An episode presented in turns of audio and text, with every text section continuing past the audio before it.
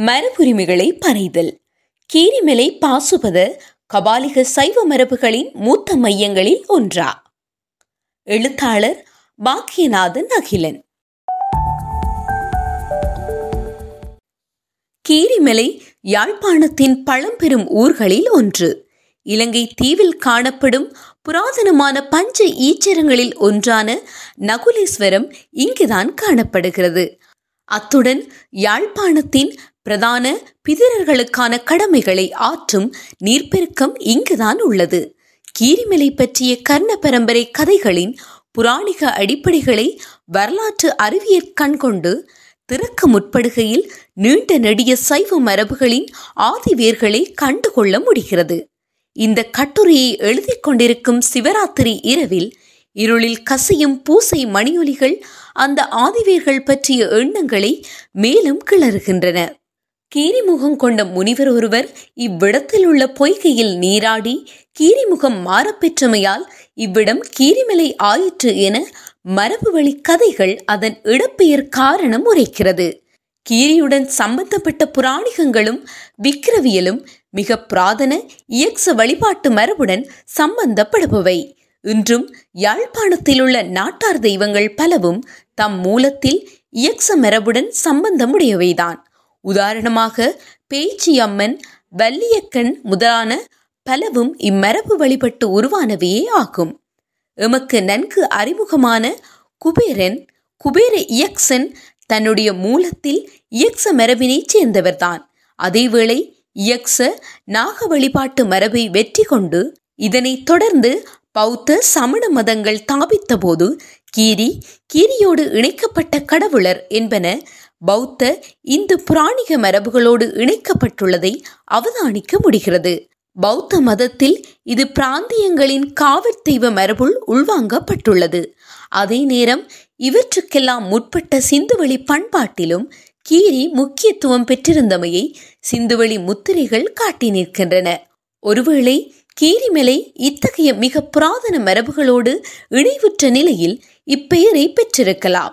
அதே நேரம் கீரியின் தோலையும் கீரியையும் கூட நகுலக என்று அழைக்கும் மரபுண்டு இந்த பின்னணியில் இருந்து நகுலேச்சரம் என்ற தலப்பெயரும் உண்டாகியுள்ளதா நிச்சயமாக அதற்கான வாய்ப்புகள் உண்டு. அதேவேளை இக்கோயில் முன்னர் நகுலேஸ்வரம் என்றில்லாமல் திருத்தம்பலேஸ்வரம் என அழைக்கப்பட்டதாகவும் கூறப்படுகிறது. அதேவேளை ஆயிரத்து அறுநூற்று இருபதுகளில் இக்கோயில் போர்த்துகீசரால் அழிக்கப்பட்டு பின்னர் ஆயிரத்து எண்ணூற்று எழுபத்தெட்டுகளில் ஆறுமுக நாவலரது முன்முயற்சியின் பின்னணியில் மீள கட்டியெழுப்பப்பட்டமை பற்றியும் வரலாற்று நூல்கள் பதிவு செய்துள்ளன. இது ஒருபுறம் இருக்க பல வருடங்களுக்கு முன்பதாக அர்த்தநாரீஸ்வரர் விக்கிரவியல் பற்றி கலாநிதி ரகுபதிக்கும் எனக்குமான தனிப்பட்ட உரையாடலில் அவர் மொழியியல் ரீதியாக நகுல என்பது லகுட என்பதன் திருப்பில் இருந்து தொடங்கி பண்டைய சைவ மரபில் வரும் லகுட முனி பற்றி கூறிய தகவல்கள் உருவாக்கிய எண்ணங்களின் விளைவாக ஏற்பட்டதே இக்கட்டுரை. லகுட முனி அல்லது அதன் தெரிந்த வடிவில் லகுல அல்லது நகுல முனிவர் பாசுபத சைவத்தை தோற்றுவித்தவர் ஆவார்.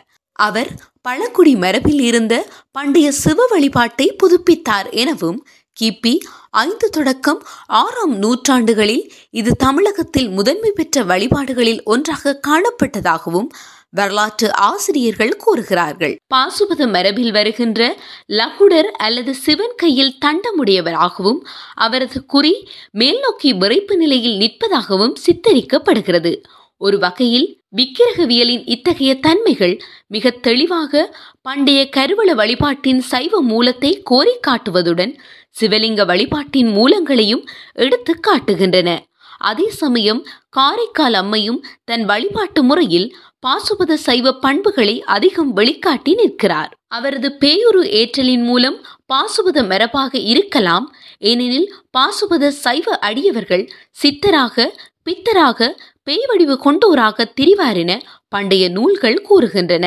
தேகத்திற் சாம்பரை பூசுதல் அவர்களது சடங்குசார் செயற்பாடுகளில் முக்கியமானதாக காணப்பட்டது.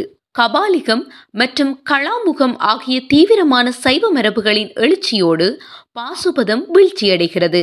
அத்துடன் இன்னொரு புறத்தில் பாசுபத சிந்தனைகளது வேரிலிருந்தே சைவ சித்தாந்தம் அதிகபட்சம் முளைவிடத் தொடங்கியது எனவும் சமய ஆய்வாளர்கள் கருதுகிறார்கள். அதேவேளை வேறு சில ஆய்வாளர்கள் பாசுபதத்தின் கருவிலிருந்தே காளாமுகம் மற்றும் கபாலிகம் என்பன தோற்றம் பெற்றதாக கூறுவர். கபாலிகர்கள் மண்டையோடு என்பதனை தமது முதன்மை குறியீடாக கொண்டார்கள். ஆடையற்ற உடலை முதன்மைப்படுத்தும் அவர்கள் சதையை உண்ணுதல் இரத்தம் மருந்துதல் என்பவற்றை அவர்களது சமய வழிபாட்டின் பிரதான கூறாக கொண்டு இருந்தார்கள். கபாலிகத்தின் மிக முதன்மையான வழிபாடு கடவுள் பைரவர் அல்லது கால பைரவர் ஆவார். யாழ்ப்பாண சைவத்தில் பைரவர் பிரதான காவற் தெய்வமாக காணப்படுவர். அந்த வகையில் யாழ்ப்பாணத்தின் மூலை முடுக்கெல்லாம் பைரவ வழிபாடு பரவியும் காணப்படுகிறது. ஆயினும் கீரிமலை பிராந்தியம் உட்பட வலிகாமம் வடக்கு பிராந்தியத்தில் மற்றெல்லா யாழ்ப்பாணத்து ஊர்களை விடவும் பைரவ வழிபாடு அதிகமாகும்.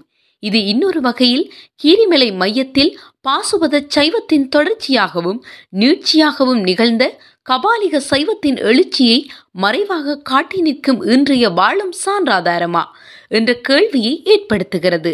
இதன் தொடராக வருகின்ற அடுத்த கேள்வி யாதெனில் எவ்வாறு காசியானது சிவ சிவ பைரவ வழிபாடுகளோடு கூடிய பிதிரர் வழிபாட்டின் பெருமையமாக காணப்படுகிறதோ அவ்விதமான ஒரு பகைப்புலம் கீரிமலைக்கும் உண்டு. வடக்கு இலங்கையில் இறந்தோருக்கான சடங்கு ஆற்றுகையின் தலையாய மையம் கீரிமலைதான். சமீப வருடங்களில் கீரிமலை பிரதேசமானது இராணுவத்தின் உயர் பாதுகாப்பு பிரதேசமாக்கப்பட்டதில் அது தன்னுருவம் முதன்மை யாவையும் இழந்து முன்னைய காலங்களோடு ஒப்பிடுகையில் பெருமளவுக்கு அழிந்து போய் உள்ளது அதற்கு பதிலாக இன்று யாழ்ப்பாணத்தின் பல்வேறு இடங்களில் பல புதிய இறப்புச் சடங்கு மையங்கள் உருவாகி உள்ளன ஆனால் பண்டைய யாழ்ப்பாணத்தில் ஆடி அமாவாசை வழிபாடு தொடக்கம் மரணச் சடங்குகளின் வெவ்வேறு கட்ட செயற்பாடுகளின் முதன்மை இடமாக கீரிமலையே காணப்பட்டது.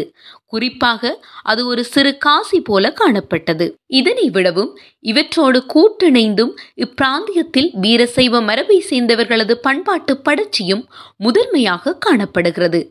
ரேணுகாச்சிரம் இந்த மரபின் பிரதானமான குறிகாட்டியாகும். இவை தவிர பள்ளிப்படை கோயில்கள் மடங்கள் என பல்வேறு சமய நிறுவனங்கள் கீரிமலையில் முக்கியமாக காணப்படுகின்றன. இத்தகைய பின்னணியில் முழு கீரிமலை நகுலீஸ்வர சுற்றாடல் சமய மரபுரிமை இடமாக பிரகடனப்படுத்தப்பட வேண்டும்.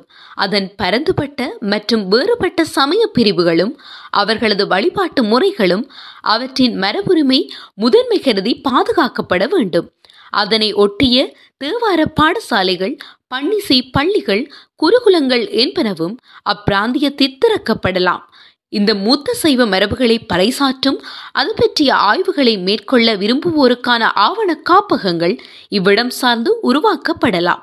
அல்லது யாழ்ப்பாண சமயங்களது மிகப்பெரிய நூலகம் ஒன்று அங்கு அமையலாம். அசிங்கமான ஜனரஞ்சக கட்டுமானங்களை ஈஸ்மன் கலரில் அவ்விடங்களில் சைவத்தின் பெயரால் செய்து சீரழிக்காமல் துறைசார் நிபுணத்துவத்துடன் கூடிய நில உருவாக்கம் கட்டட உருவாக்கம் என்பன அவ்விடத்தில் செய்யப்பட வேண்டும். விகாரமான பார்க்க சகிக்காத ராட்சத குத்து விளக்குகள் போன்ற அசிங்க உருவங்களால் இவ்விடத்தின் அமைதியை அழிக்காமல் ஒரு அமைதியின் தியானத்தின் நிலவுரு அமைய வேண்டும். அது பாக்கு நீரிணையின் அலையோசையை பரவழியின் அழகை பேரண்டத்தின் இயல்பான தொடர்புகளை அறுக்காத கட்டுமானங்களால் உருவாக்கப்பட வேண்டும். இந்திய சிற்பிகள் தான் செய்கிறார்கள். எனவே அது கேள்விக்கிடமற்ற சாஸ்திரிய மற்றும் அழகியல் வசப்பட்டது என்ற நினைப்பில் கீரிமலையை சிதைக்காமல் சரியான பார்வையோடு நிபுணத்துவ ஆலோசனையுடன் கூடிய யாழ்ப்பாண சைவத்தின் உயர் மையங்களில் ஒன்றாக்க வேண்டும். அதனை விடுத்து வரலாறும் தெரியாது மதங்களின் உச்சாரமும் அறியாத இந்து அடிப்படைவாதத்துள் அகப்பட்டு எமது ஈழச் சைவத்தின் பெரு வரலாற்றை அளிக்கும் பெரும் வேலை திட்டத்துக்கு முகவர்களாகிக் கொண்டு இருக்கிறோம் என்பதுதான் எல்லாவற்றையும் விட கவலைக்கிடமானது. தொடரும்.